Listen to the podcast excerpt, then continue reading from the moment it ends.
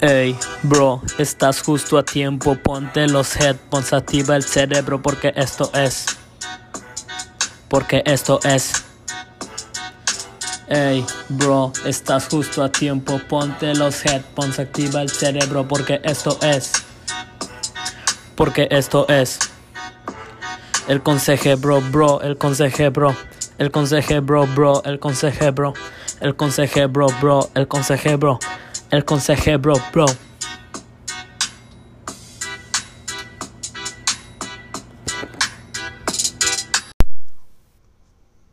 Este programa no es apto para personas cagadas. Si eres una persona cagada que se ofende con cualquier cosita, salta la chingada de aquí. Pues buenos días, buenas tardes, buenas noches, depende de qué zona horaria estén escuchando esta chingadera. Bienvenidos a este mi podcast y su podcast, si ustedes así lo desean, El Consejebro. Yo soy Manuel Sánchez, claro, su consejebro de confianza. Y el día de hoy vamos a hablar de que las cosas cambian depende de dónde las miras. La percepción de profundidad es la relación del objeto y el observador que permite conocer o saber la forma, la altura o el tamaño del objeto depende de qué ángulo la estás viendo. Pero no, no, no nos vamos a hablar de eso hoy, sino es que vamos a hablar de a lo que a mí me gusta llamarle el ojo del buen criticón. Cuando ves una persona, eh, la vivoreas, la barres y dices, ay, este güey es, es mamona, ay, esta, esta morra es fresa. A eso me refiero más o menos. Eh, y para los que no me van entendiendo, ahorita les voy a contar la anécdota que van a hacer, que va a ser, pues que, que se entienda este, este tema y lo que quiero dar a entender. Desde primero de secundaria, yo tuve pedos con una maestra, bueno, no pedos, sino que la maestra, o sea, ya sé que siempre dicen eso, pero es verdad, la agarró contra mí y no sé, le gusté o no, no sé, no sé qué pedo.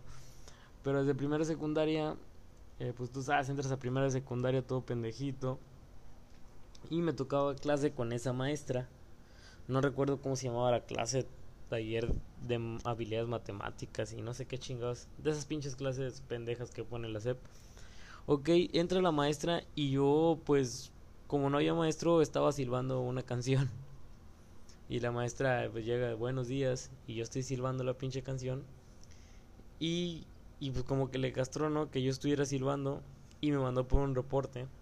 Y desde ahí empieza esta historia de amor tóxico con esta maestra que me cagó el palo por muchos años. Pues ok, la maestra se cansó de reprobarme, de cagarme el palo literalmente toda secundaria con que el, que chifla en clases y la chingada. O sea, sinceramente a mí me valía madre, pero, pero sí, sí lo notaba muy personal el pedo, ¿saben? Y le empecé a agarrar un miedo, o sea, o sea muchos dicen de que, ay, ese profe es bien, cabrón eh, y pone exámenes perros. O sea, y ese, ese es el miedo, lo vamos a llamar miedo escolar. Pero lo mío era más allá del miedo escolar, era un miedo, un miedo real, un miedo como el miedo a los fantasmas, el miedo a morirse o, cualquier otro miedo que no sea el escolar. Yo realmente le tenía un miedo, le tenía un pavor. Cuando me hablaba no sabía qué chingados decir. En verdad, eh, soy de las personas que no vale madre para matemáticas, pero poniéndole, poniéndole atención, igual y si se me pega algo, pero no, no podía, no podía verla porque, porque le tenía un miedo pues muy cabrón, ¿no? Toda secundaria me reprobó eh, secundaria pues casi no, no, no importa mucho eso de reprobar, solo con el 6 ya lo haces. Pero pasando a prepa, que es donde existen los extraordinarios, los ordinarios, el recursamiento, eh, me volvió a tocar con esa, con esa señora. E igual, o sea, quizás ya no, quizás ya no me, me castraba como en secundaria de que me decía el que chifla o así, pero ya estaba su presencia, ¿saben? O sea, ya, ya la veía entrar y, y yo, y a mí me daba miedo, en verdad me daba miedo saludarla, verla a la cara, hablarle o, pedirle ayuda sobre algo. Porque, porque era una persona muy dura, muy, muy, muy directa y muy castrante. O sea, tenía una voz muy castrante y muy, y muy aterradora, la neta. O sea, para mí muy aterradora. ¿A qué voy con todo esto? La maestra me dio una perspectiva desde el primer día que me reportó por chiflar en clases y castrarme y castrarme toda secundaria me dio una perspectiva de miedo, me dio una perspectiva de yo mando sobre ti y me la pelas. Y sí, lo logró. Pero me doy cuenta y analizando, mientras hacía del baño hace unos días, eh, estaba analizando qué chingados, de qué chingados hablaré, de qué chingados hablaré. Y, y pensé eso, dije, dije, bueno, con esta pinche señora eh, la tenía de cerca y temblaba. Pero si la veo de lejos, la puedo criticar como ahorita. O sea, ahorita puedo decir que me cagó la vida y que me caga. Y que ojalá, ojalá y... No sé, ojalá y se le vaya el agua en su casa por una semana. Y lo digo sin miedo. Pero créanme que si esa señora estaba a 3 metros de mí, aunque no me escuchara, 3, 5 metros de mí, aunque no me escuchara, yo tenía miedo porque sentía su presencia cerca de mí. Y es a lo que me refiero. Es a lo que es un problema que muchos tienen.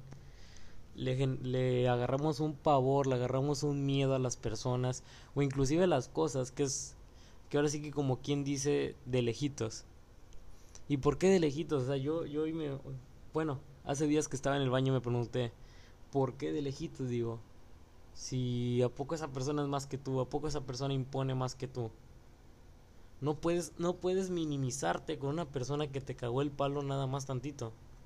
Y me refiero en todos los aspectos. Para las personas que sufren de bullying, no puedes minimizarte ante una persona que te, que te caga el palo, porque eso te hace un pendejo. Si tú llegas y lo afrontas, créeme que esa persona va a bajar tantito a tu nivel o tú vas a subir tantito a su nivel y las cosas van a estar parejas y créanme que ya no va a haber pedos. Si yo o sea, me hubiera en secundaria o quizás, bueno, en prepa yo no hubo tanto pedo, solo que me reprobó un chingo, pero porque no sabía ni madre. Pero en secundaria que me cagaba el palo con que chiflaba y todo.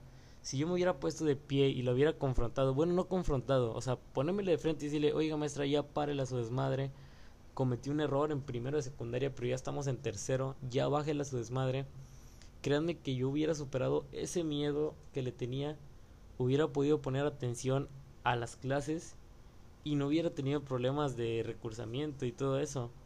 Pero eso es a lo que me refiero. A todas las personas que les tienen ese favor, ese pavor a otras personas, mmm, pierdan el miedo de acercárseles, pero no acercárseles para verse más chiquitos o para verlos hacia arriba, acercárseles para confrontarlos y decirles, a ver cabrón, ya llegué, ya estoy aquí y tú no eres más que yo. Yo no soy un pendejo y tú a mí me la pelas. Así que tú no eres ni serás más que yo. Y así, se le imponen a la persona.